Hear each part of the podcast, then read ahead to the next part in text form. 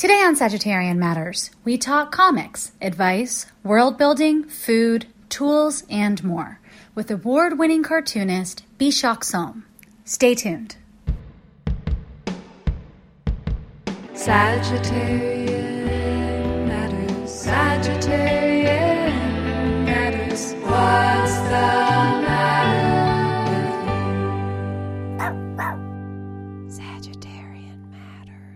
Bishakh Som is the author of two graphic novels, which both came out in 2020. She used to be an architect who changed her life completely and dedicated herself to comics in New York City in her 40s. Bishakh's short story collection, Apsara Engine, won the LA Times Book Prize for Graphic Literature. She also has a graphic memoir called Spellbound. Bishakh's work explores themes of gender, sexuality, memory, and urbanism, among other things. Her website states, on a formal level, some of my pieces conflate the tools of architectural representation with those of sequential narrative in order to question these very methods and offer new means of representing space, time, and the role of the body in both simultaneously. Bishakh joined me through the magic of the internet to talk about her books, food, transcartography, world building, comics tools, advice, and more. Now, please enjoy my talk with award winning cartoonist Bishakh Som.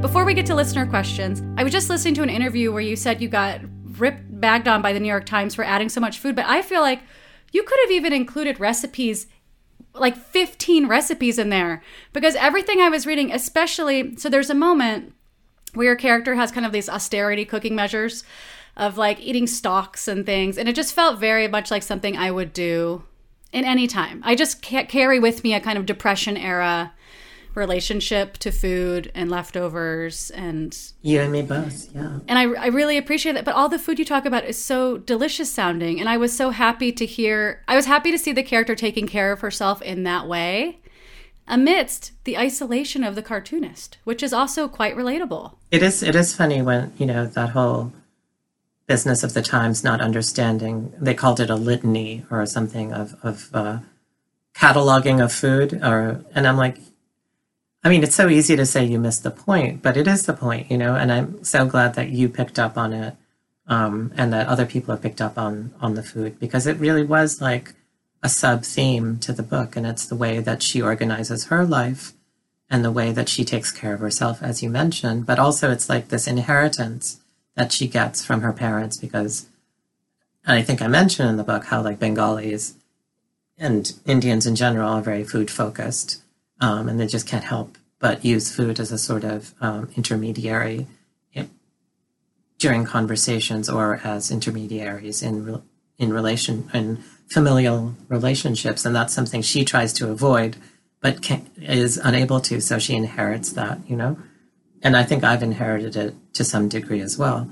Um, in the sense also that like when yeah, actually, I was going to say when the pandemic started, but this was when I started working from home uh, before the pandemic, and you know, became an artist, as it were, or evol- was starting to evolve into an artist. And I thought, well, you know, I have the wherewithal to do this for a year or a year and a half, but I'll have to cut down on a lot of extravagances, which means no more like going out for lunch. And this is when that whole thing started with the like cab or the cauliflower stalks, which is something I actually I just made. Um, I'm getting better at it, but yeah, there is a panel where Anjali's like, "Oh, this you know this cauliflower stalk curry is just is so useless," and I've been trying so hard to make this work, but it tastes awful, and um, and I did feel that myself at one point while I was going through this process of like austerity plus artistic ambition. Um, and it, wa- it was a way for me to think about um, what I had, what I had, like, and what I could spend money on, what I could do to feed myself and be a sort of self sustaining person. Um, and that's, yeah, that, a lot of the cataloging comes from that idea that, like, that I had to cut down on stuff and just be a little more uh, frugal with like not frugal like uh, I had to be more aware of of how I went about my day, and so that's where that cataloging comes from. But um, I think I have found a way to make the cauliflower stalks a, a, a little more tasty. Um, and What is it? I think it's just to fry the hell out of them. Do you bread them or anything, or you just no, no, they're, they're part of a bigger. Like I'd make a giant pot of, for lack of a better term, curry, but it's you know it's just a vegetable in, Indian style vegetable extravaganza, and part of that are these cauliflower stalks, which I cannot bring myself to throw away. You know, and as you were saying, this depression era kind of mentality that's like that's food right there, and I'm not going to like it's half of the cauliflower that you get, and I really didn't want to throw it away. And I finally found out there is an actual Bengali dish that involves focusing on the cauliflower stalk. So I'm like, oh, it's not just me; it's like my heritage. You know, it's like propelling me into using these cauliflower stalks as part of my menu. Um, you were heeding an ancient call? Don't throw them away. Don't. Keep them. such a waste. And also, the, like the tender part of the broccoli or the, the stem is like even Jacques Pepin says it's his favorite part. So who might argue? This is good to know because I feel when I'm throwing that part away now, I'm just like, No, God, there's got to be more to this. Because I know, like, you know, it's a brassica, and with kale stalks, I'm happy to cut those really fine Yeah. and include them mm-hmm. in something and just cook them longer. So why would I eschew their, you know, their cousin, the broccoli stalk? don't. They're gorgeous. You just peel off like the outer part, and then you can steam them or or saute them or whatever. Don't boil them. Um, but they're gorgeous. They're they're lovely. It's my favorite part of the broccoli. Oh my God. Someday, if I have a specifically queer food podcast or something, you have to come on and make I will do this. something or talk about something. Because I really, I mean, I honestly, I was like, when I was hearing you say that thing about the New York Times bag, I was just like, what are they talk? What are they talking about? What is the New York Times talking about? Like, they loved the book Relish by Lucy Knisley. They love uh, Crying in the H Mart. Like all these books that involve so much food description, so much food as part of like a tapestry of talking about family and heritage and culture. And I just was like, what what's the problem? The problem the only problem for me is that I want like 50 more pages about the food. Why would they like there's like there you could talk about food in that book endlessly. You could add like 100 more pages of just illustrated recipes and I would be there for it. But I love the books. And we have listener questions. I can give you a food question if you want. Yeah, that would be great. Dear Sagittarian Matters, can you? So this person's asking me, can you please share your tahini salad dressing? I will share it with this listener. But in the meantime, as I'm saying this, if you have a a, a go-to sauce, a go-to dressing, a go-to anything, be thinking of that really, you know, if you have anything in your head that's like your go-to either sauce or dressing. A tahini salad dressing, this person might be talking about the one from friend of the show Morgan. Mine, if I was going to make a tahini salad dressing, I would add some tahini, the smoothest kind you can find, a little bit of soy sauce, garlic, ginger if you're lucky, and then lemon juice or lime juice or vinegar. And you could add nutritional yeast or pepper if you want to, but just mix that up. It's just like very, very simple. I mean, if you want to add even more things to make it chunkier, like green onion or something wonderful, but you can use that for a salad. You'd be happy about it. That sounds delicious. Okay. I'm a real tahini fan, really big tahini fan. Eat it all day. Um, oh, so you want to hear? You want to know about my go? Okay, it's not exactly a go-to, but it is something I've been working on and developing, which is um, uh, a sort of gravy for vegetable dishes. So, like, you can steam a bunch of vegetables or saute them, and then sep- keep them separately, and then and, and then create this gravy, like an Indian style gravy, that you then um, let that you then pour the vegetables into and let that simmer for a long time. But the gravy itself is interesting. It's um, it's based on a Bengali dish called posto, and I've sort of zhuzhed it up with my own, uh, sort of mashed up other ideas. So basically, it's mustard seeds, um, what's it? Uh, poppy seeds, uh, chili, uh, ginger, garlic, and my last addition, which I tried yesterday, was tomatoes. So like just chopped tomatoes, and you blitz that whole thing, um, and then I I chop some onions separately, fry those, and as the, when the onions get nice and sort of tender and brown, then you pour this blitzed um, sauce in, and you and add some water or stock, and you develop that into a gravy, which then becomes a bath for these other which for the vegetables that you've prepared uh, or pre. And then you just let it sit for a long time, and then all the vegetables absorb the gravy, and it becomes this lovely little spa. Oh my god, this is a delicious veggie spa. Yeah, it is. Do you add anything else to thicken it up, or does it just kind of do its own thing? It's pretty thick. The the paste is thick because of the ginger and the garlic. Um, Add some onion to make it even, th- and then the tomato makes it more um, less paste like and more sauce like. But um, it's pretty thick.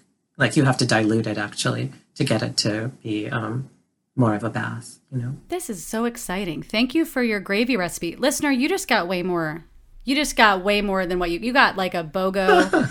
you got a way better sauce than the one you've heard me talk about all the time. This is exciting. Dear Sagittarian Matters. Okay. This person wants this per I'm going to read you the question then we can distill it. Okay. I have a couple Okay. questions about comics. It's actually three. One, would love to see a full list of tools used to create. Two, thoughts on effective ways to connect with illustrators if you are a writer.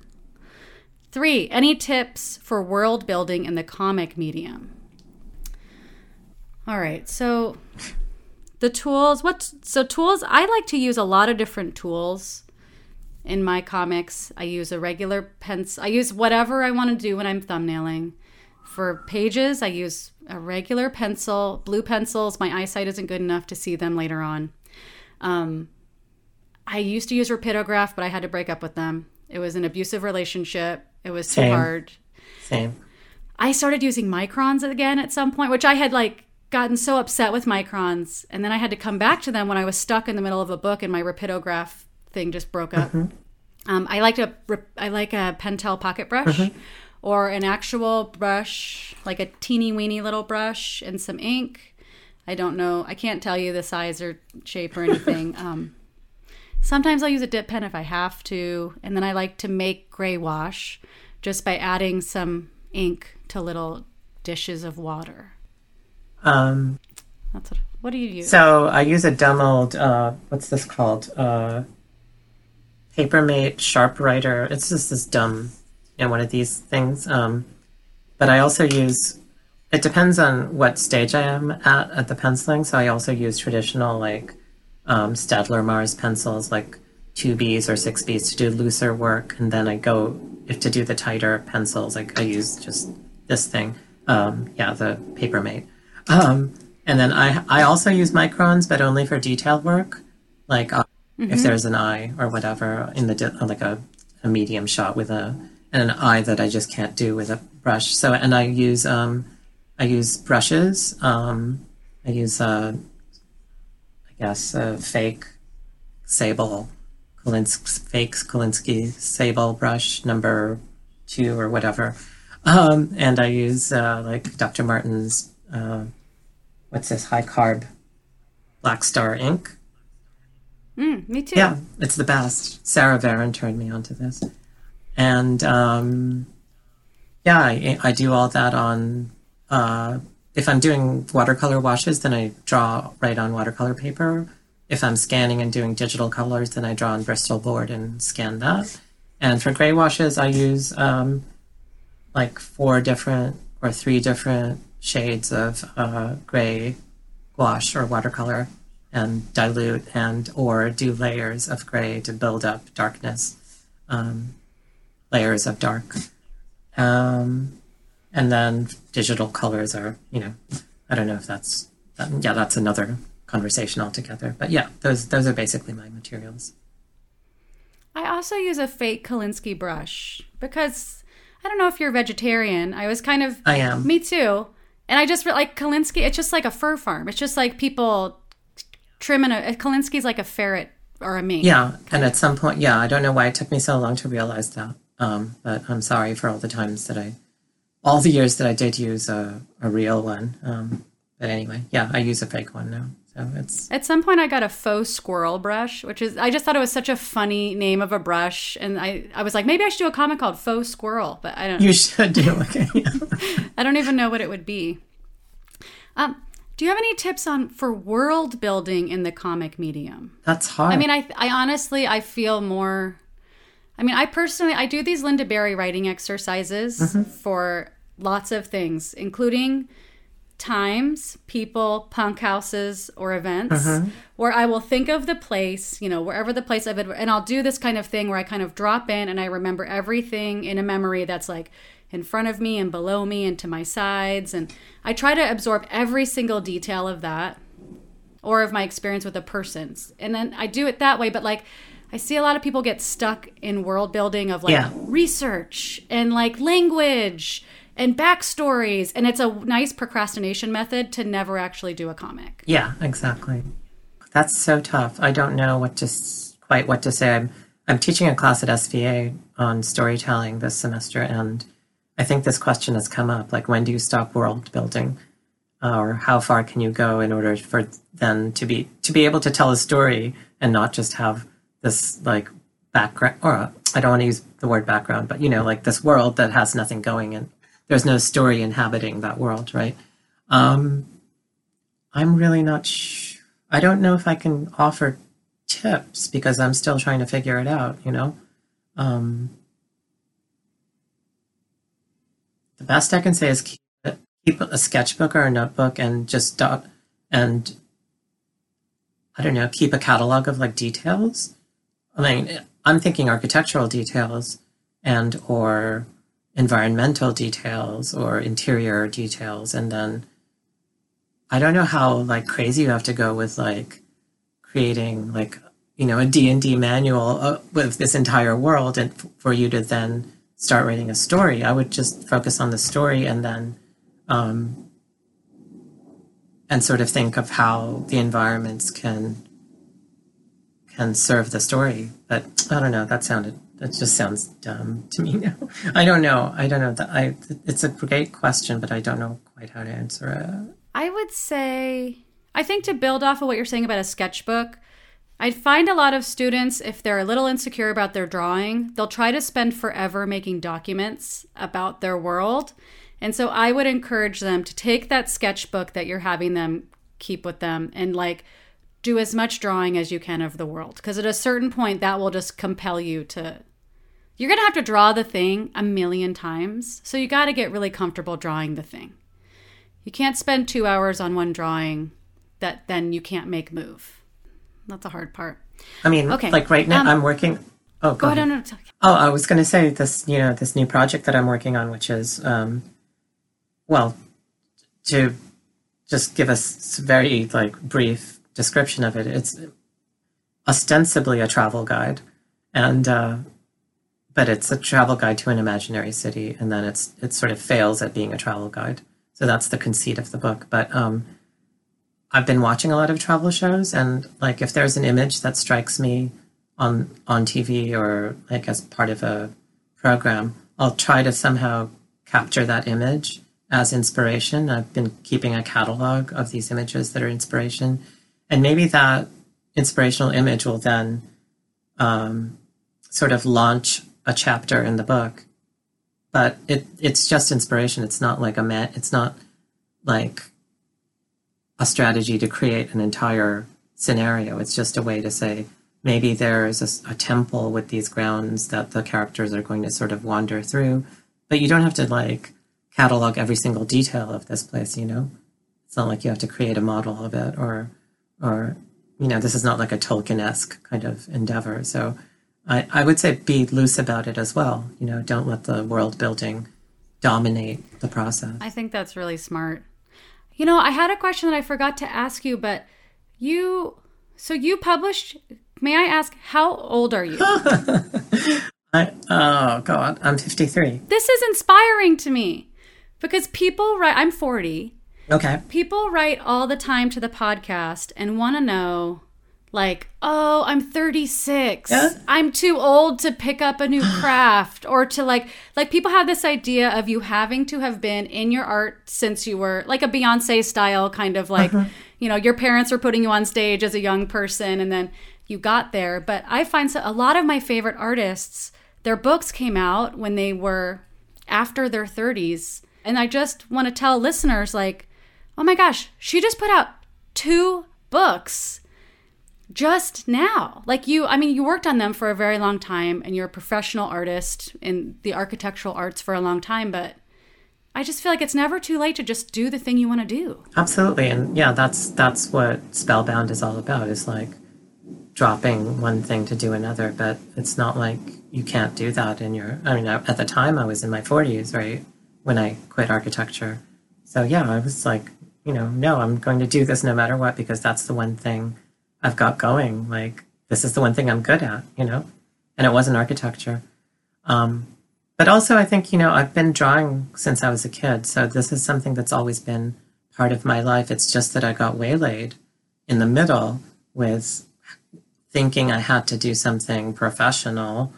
Um, and it was only, uh, it was only circumstances like, you know, my family, mainly my family, um, not being there to sort of, for me to feel guilty about that, um, led me uh, and my and my boss uh, sort of imploding um, for all of those things to come together in order for me to be able to to have the courage to make a switch you know and that did happen in my 40s but it can happen at any time for anybody you know.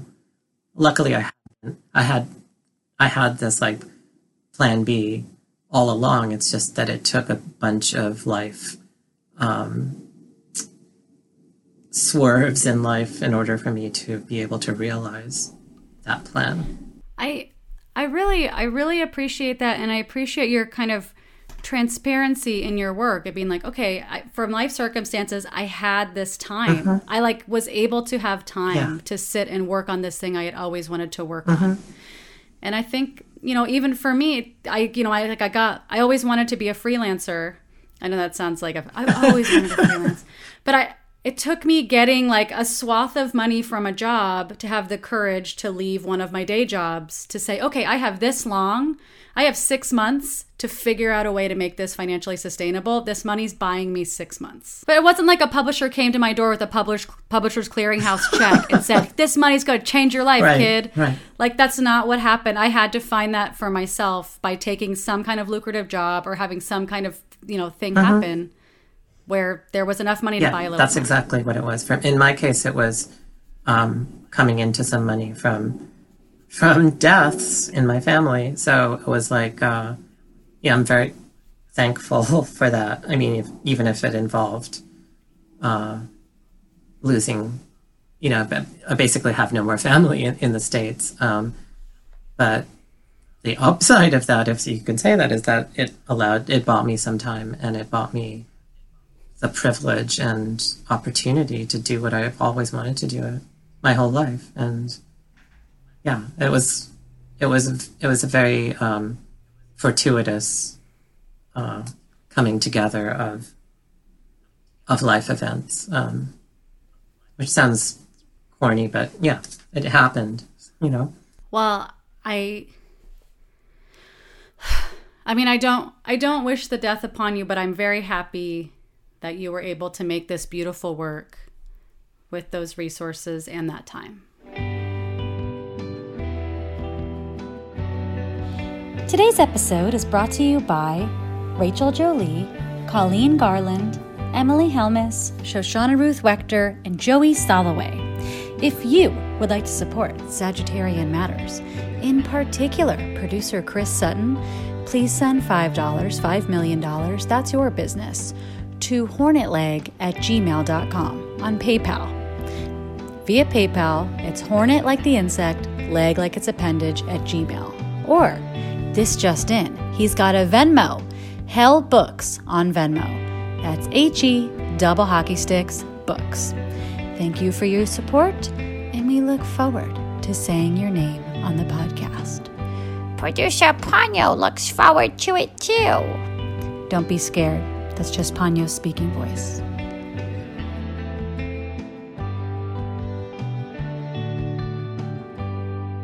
Okay, so Apsara Engine came uh, came out. You were working on that book first, but how many years did it take you from writing your first story that was going to be in that book to finishing drawing it? Forget even like the publication schedule. It's a little hard to say because the stories in that book started off as short stories that I just wrote. Um, some of them had been self published as mini comics. Some had just, I wrote with no intention of, or no idea where, how the, they would end up, where they would end up. But they're all, um, the earliest story is quite old. I think I remember starting it in something like 2003. But, you know, it wasn't a sustained effort at all. Like these stories came and went um, sporadically between like 2003 and by the time Feminist Press picked it up. But I was doing all this other stuff in between. So it was just intermittent attempts at writing stories. And then at some point, I thought I had enough material um, to collect into a book. And that's when I started thinking of these stories as a sort of book shaped entity, you know. Um, but even after that, even after Feminist Press agreed to take it on, I went back and redrew, I would say, like 70% of the book because of the time it had taken for these stories to come together, you know, and the, my uh, drawings from 2003 were certainly not as good as um, my, you know, what I was able to do in 2000, I don't know, 15 or 16 or 17. Um, so I was like, I can't publish, you know, I can't have these really kind of almost uh, like juvenilia out there. So I went back and redrew all of it so it looked more of a piece. Um, and then I wrote another story, uh, which is Swan Dive, which um, is the only story that really represents me as an author after coming out as trans. You know, um, the rest were written before that. So, and I think if you read the book, you can sort of sense that that there's a sort of uh, not a gap but there's a there's a movement towards a certain sensibility a certain more queer and trans sensibility with that story specifically it's so beautiful thank you oh all of your work is so beautiful but it also really makes me want to see the 2003 version too oh, like the oh, cutting oh, no. room floor no, oh, no, no, no. oh, no, no one will ever see that. really? It's so bad. I mean, no, it's not. Uh, but the anatomy's off. All the like gestures, the body language, it's just off. You know, and I learned so much in the interim. It's. I mean, I know everyone says that about their early work, but like, it's really it's just painful to look at. It's tucked away in a box somewhere. Oh my gosh.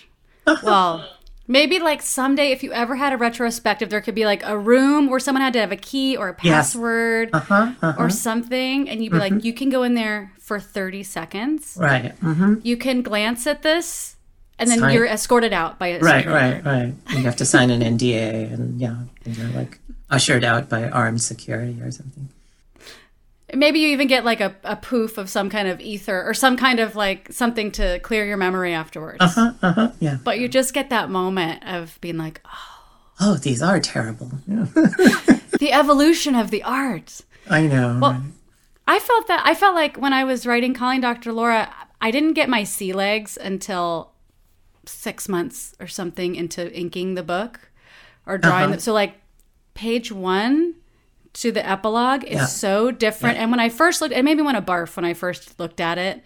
Like just even a year later after making the um, proposal story. But now I now I feel like I kind of am like, okay, this is just an archive of what was happening then. But unlike you, I did not have the energy to go back and redraw it, or else I would have. But also maybe I would have never stopped drawing because as I would draw uh, yeah, things yeah, and get better, I would you you could just be in an eternal loop and be like, I'm just going to redo this. I know something today that I didn't know two months ago. Mm-hmm, mm-hmm. I'm just, I want everything to look like this tool.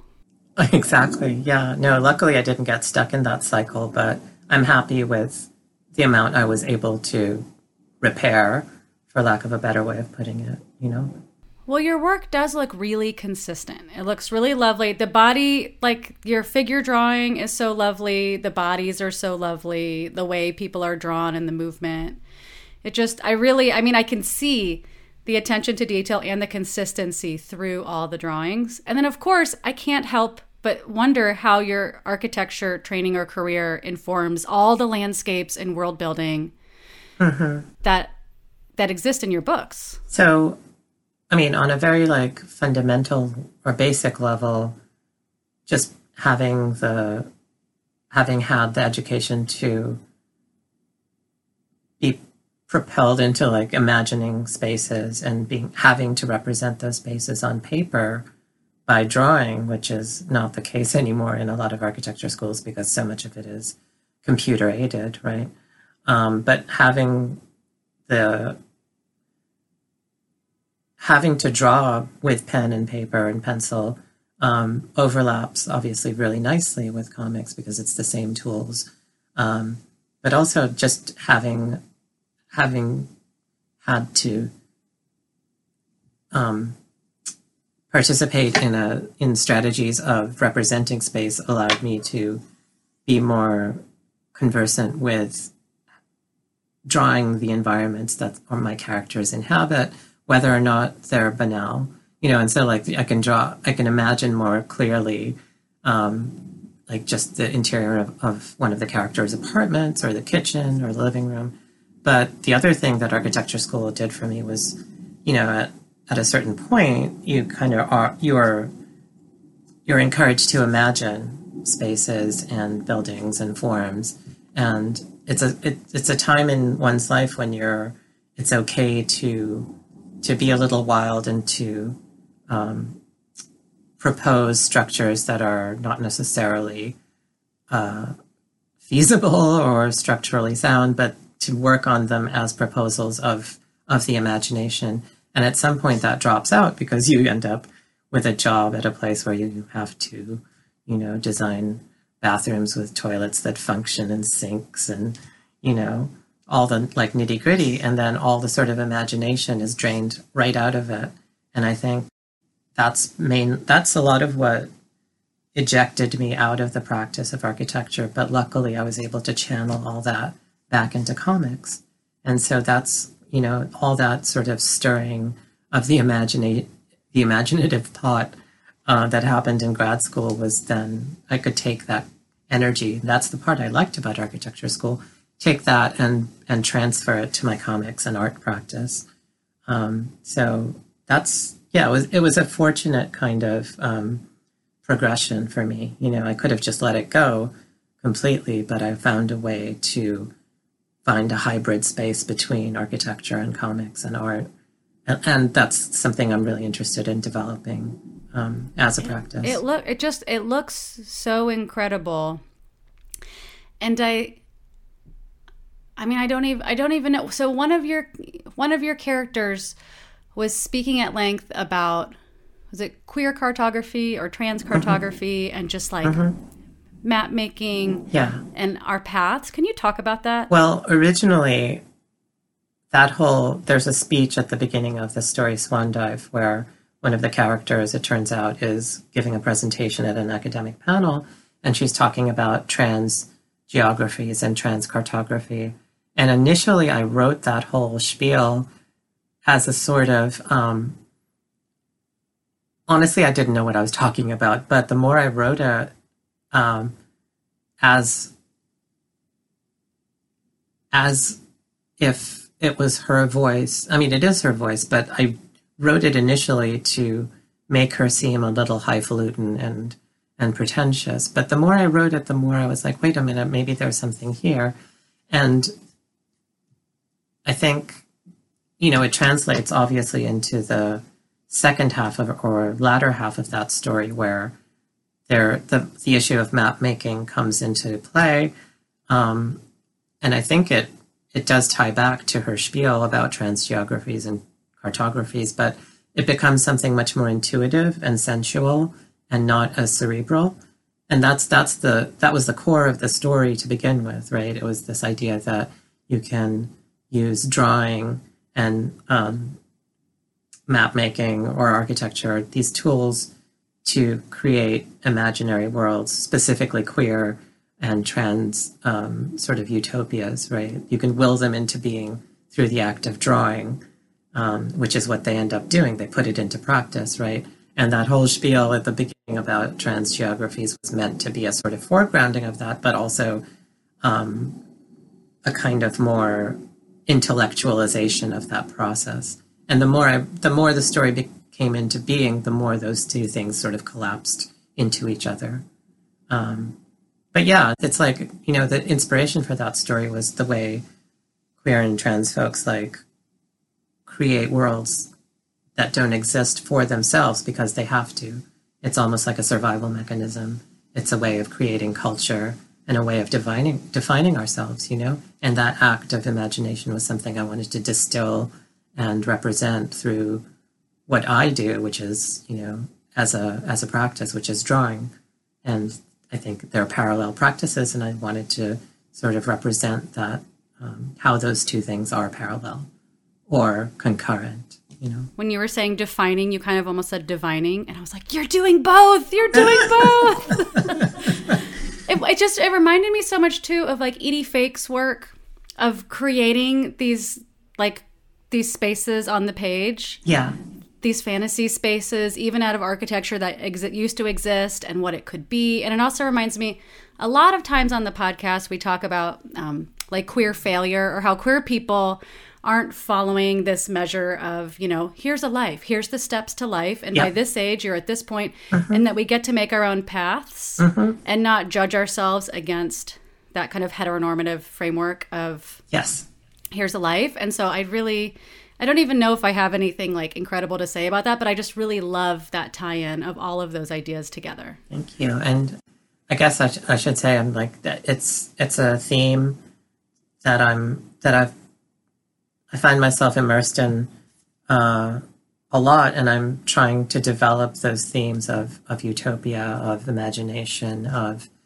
not necessarily of drawing, but of queer utopias, and I'm trying to expand that. Um, so I'm working on a third book now that is hopefully going to take the sort of ideas that were um, kernels or germs in, in Swan Dive and expand it into an entire book. How has your practice changed since okay so you drew and we will have to we have to circle back to spellbound in a second but how has your process changed since when you first started imagining the short stories from apsara engine to then working on spellbound kind of while you were waiting and you know doing this to now Honestly, I'm uh, that's something I'm going to have to confront as I'm working on this third book.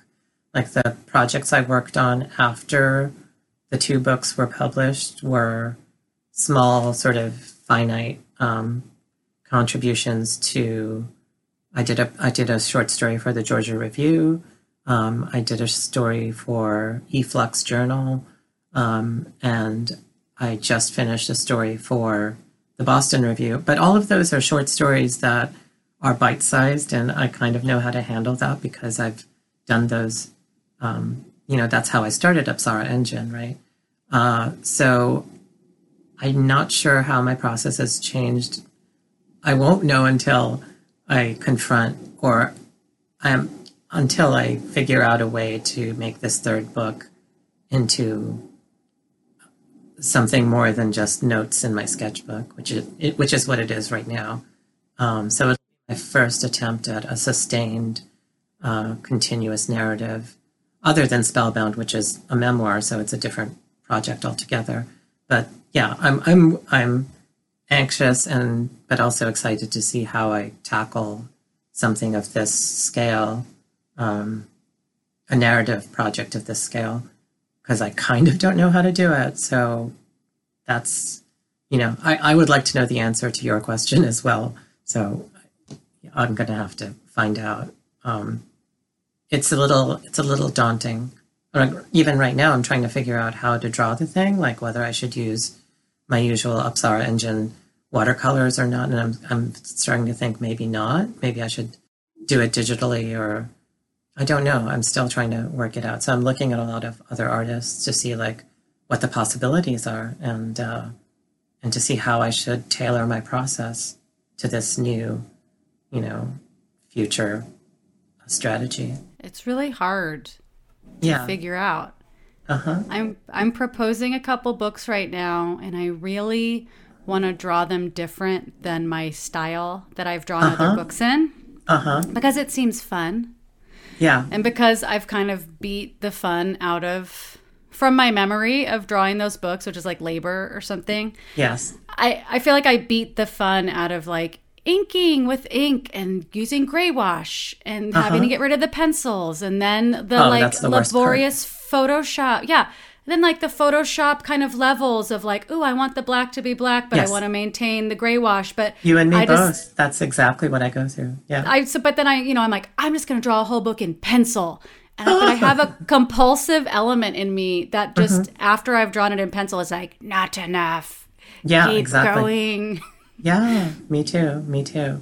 Yeah, I, I, I sometimes don't know when to stop either, but I'm trying to find a happy medium where I can not stifle myself with this new project, you know, and I can have some sense of progress and not kind of hinder, get in front of myself and, you know, create roadblocks because of my own psyche. I mean, that's the thing is that the call's always coming from inside the house. It's like I'm like everybody's gonna know. Nobody wants me to draw this in pencil. Everyone, and I'm just like, nobody cares. I'm like I'm gonna draw my characters with different eyes. That's crazy. And I'm just like nobody cares. I know, I know.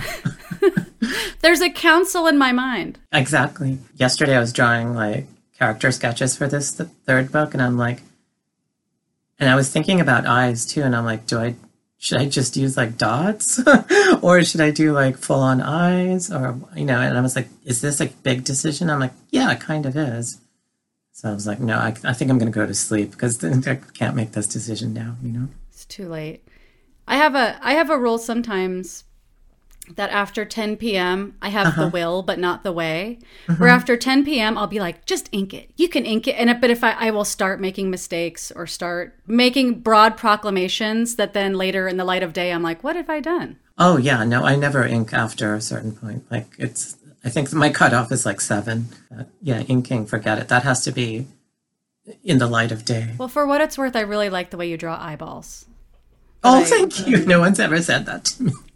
Oh my god, I was noticing it because all your characters have a similar look to them no matter who they are. Like you have a very distinct style of drawing characters. Uh-huh. And as I was reading your books again, I was like, I think part of a really strong part of it is the eyes and the eye placement and just where the eyes are is really it's, it was it's really one of my favorite things. Thank you, thank you. That's why. That's what. That's why I was concerned about just to make drawing them as dots as I did in Spellbound. Like it was shorthand, but I also like that. You know, I think it's like I just just looking at other people's work, I'm like, this works. You know, and I, it retains a kind of. Um, I don't know. Well, there's a cute quality to it, which I like, but but also, you know, you can do so much with expression even if they're just dots. But I do miss like as you know, I I do miss drawing full on eyes and and sort of um, you know kohl lined eye, eyeliner, you know, and and eyebrows and and and really going into the fine details of a face. So I'm still trying to figure that one out. Yeah. Well, I mean, I would support your work even if they were just even if they were dots as eyes. Just all just dots. giving a, a yeah, just all dots. It's a Well, new so pointillist project. right? Well, I, I would read that too. I would look forward to that that entire project.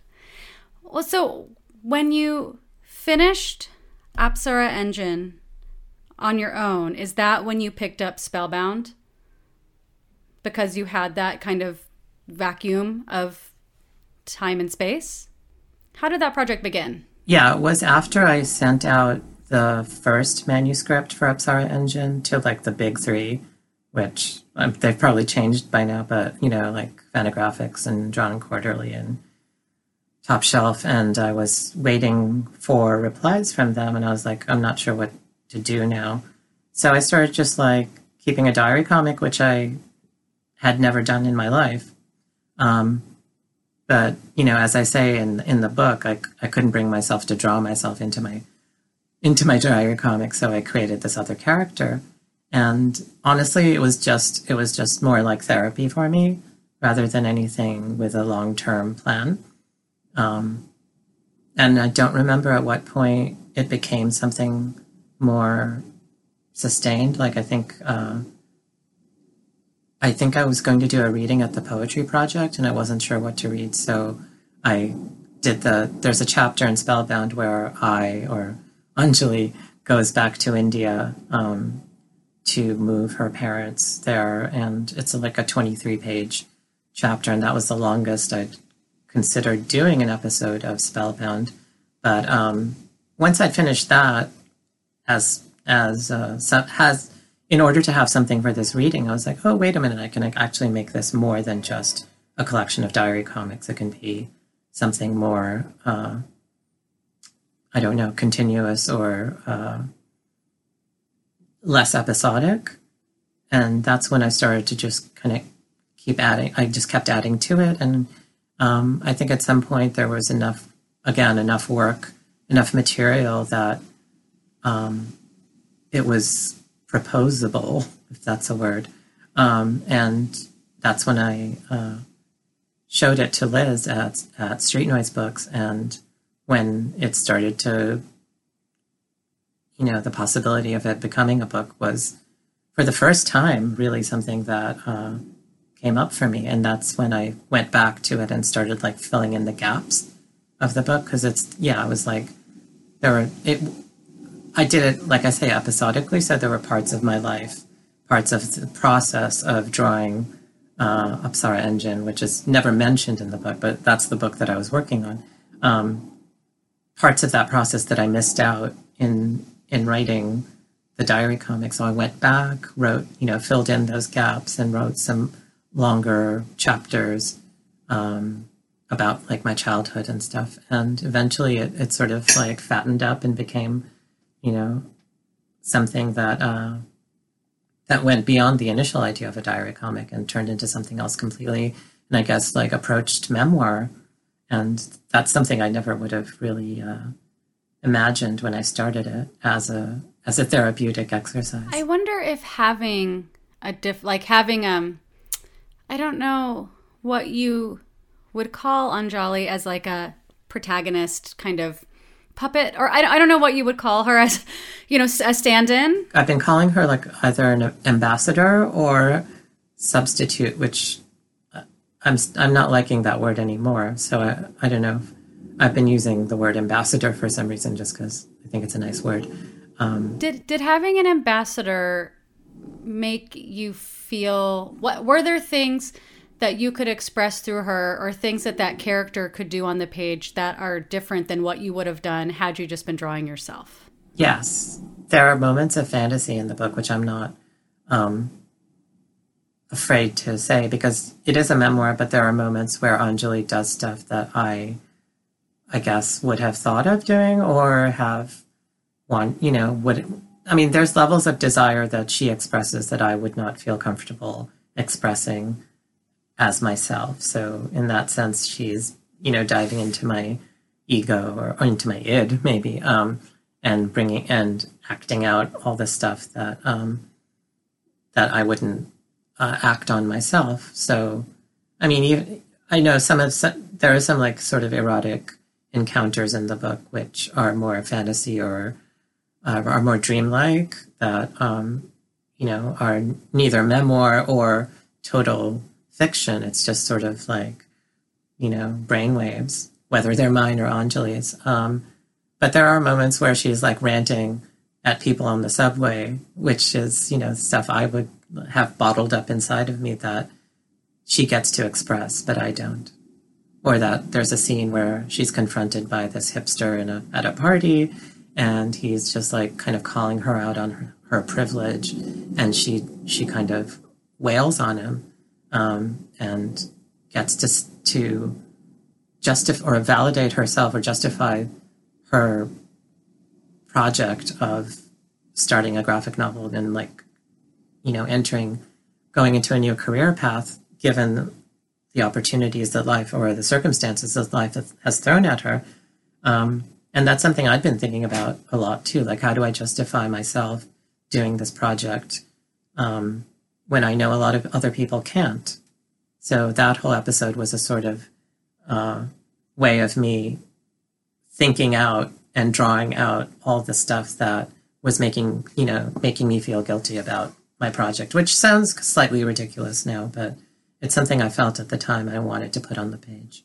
I really appreciated that part so much. I mean, that's like, hold on, my my my producer's growling. Um, Ponyo. Because she also appreciated that part. Oh, She's the sentry of Of of, the house. editor and sentry. I appreciated that part. I appreciated there is there is a panel where she has almost a hothead paisan fantasy Yeah. of stabbing these kind of bro dudes. Yeah, that actually happened. I mean, minus the murder, it actually happened on the train up to um, my wife's mom's place, and it was horrific. I mean, those guys were ha- having that conversation, and I was like, what I wouldn't do for like hothead paisan energy right now, and just you know, kind of rips them to shreds. But you know, there's only so I, I I moved I moved I like went to another seat and just I turned up my, my iPod to like 11 with like some punk rock and I just I just uh, made them go away in my head but it was it really stuck with me it was a horrific uh, like moment you know? It For listeners who haven't read it, it's just it's it's it was basically these guys just like bragging about having sex with people and Yeah, being no- gross. yeah and it was just it's very like misogynistic and homophobic and and these you know these jerks just like taking up so much space with their voices. It was gross I think that I wouldn't have fared well in that situation. I think I would have Uh, screamed at them or kicked their seat and gotten in Uh-huh. big trouble. Yeah, yeah. I tend I I, it- that happens to me in movie theaters, but that's why nobody wants to go with me to the movies anymore. Oh my! I mean, I had. Anyway, I mean, I've just I've had different times where I've had these confrontations with men in public where it's Uh-huh. just been, just like some me being like, "Can you just like get away? f- Can you back up?" And then some guy being like, "You're being a fucking cunt," and I just screamed, I was like, uh-huh. "Did you just say I was a fucking cunt?" Like just screaming the thing that they said out loud, Right, and just right. but then, like the whole rest, this happened on my way into a Miyazaki movie, and the whole time I was there seeing Princess Contrast Mononoke. could this- not be greater. no, I was like at the Science Museum seeing a revival of Princess Mononoke by myself, and I had my water bottle still full of water in case I needed to use it as a weapon. I was like shaking the whole movie, being like, "How am I going to get to my car? I got to beat this guy in the head with my water bottle." Oh my gosh! Is this when Ponyo comes in and and and like tears the miscreant's head off, right? Which is, which is what ampersand does in the fantasy panel in the train. well, so ampersand is the cat that appears in Spellbound. Um, is that cat a composite character? It is. He is a composite character, like of all the cats, all the cats I've ever loved. Um, one of whom is uh, sleeping on the bed right now. But um, yeah, he's he's kind of a composite, an uh, amalgam of of all these cats. I knew that Anjali was a stand-in ambassador, but then I was shocked to find that the cat that there was multiple cat. I was like, none of them are named ampersand. Oh my god! I was scandalized that multiple cats. but it's just it's such a perfect character, and there is like that hothead paisan moment of your cat coming with you to just bite these guys, and I really appreciated it.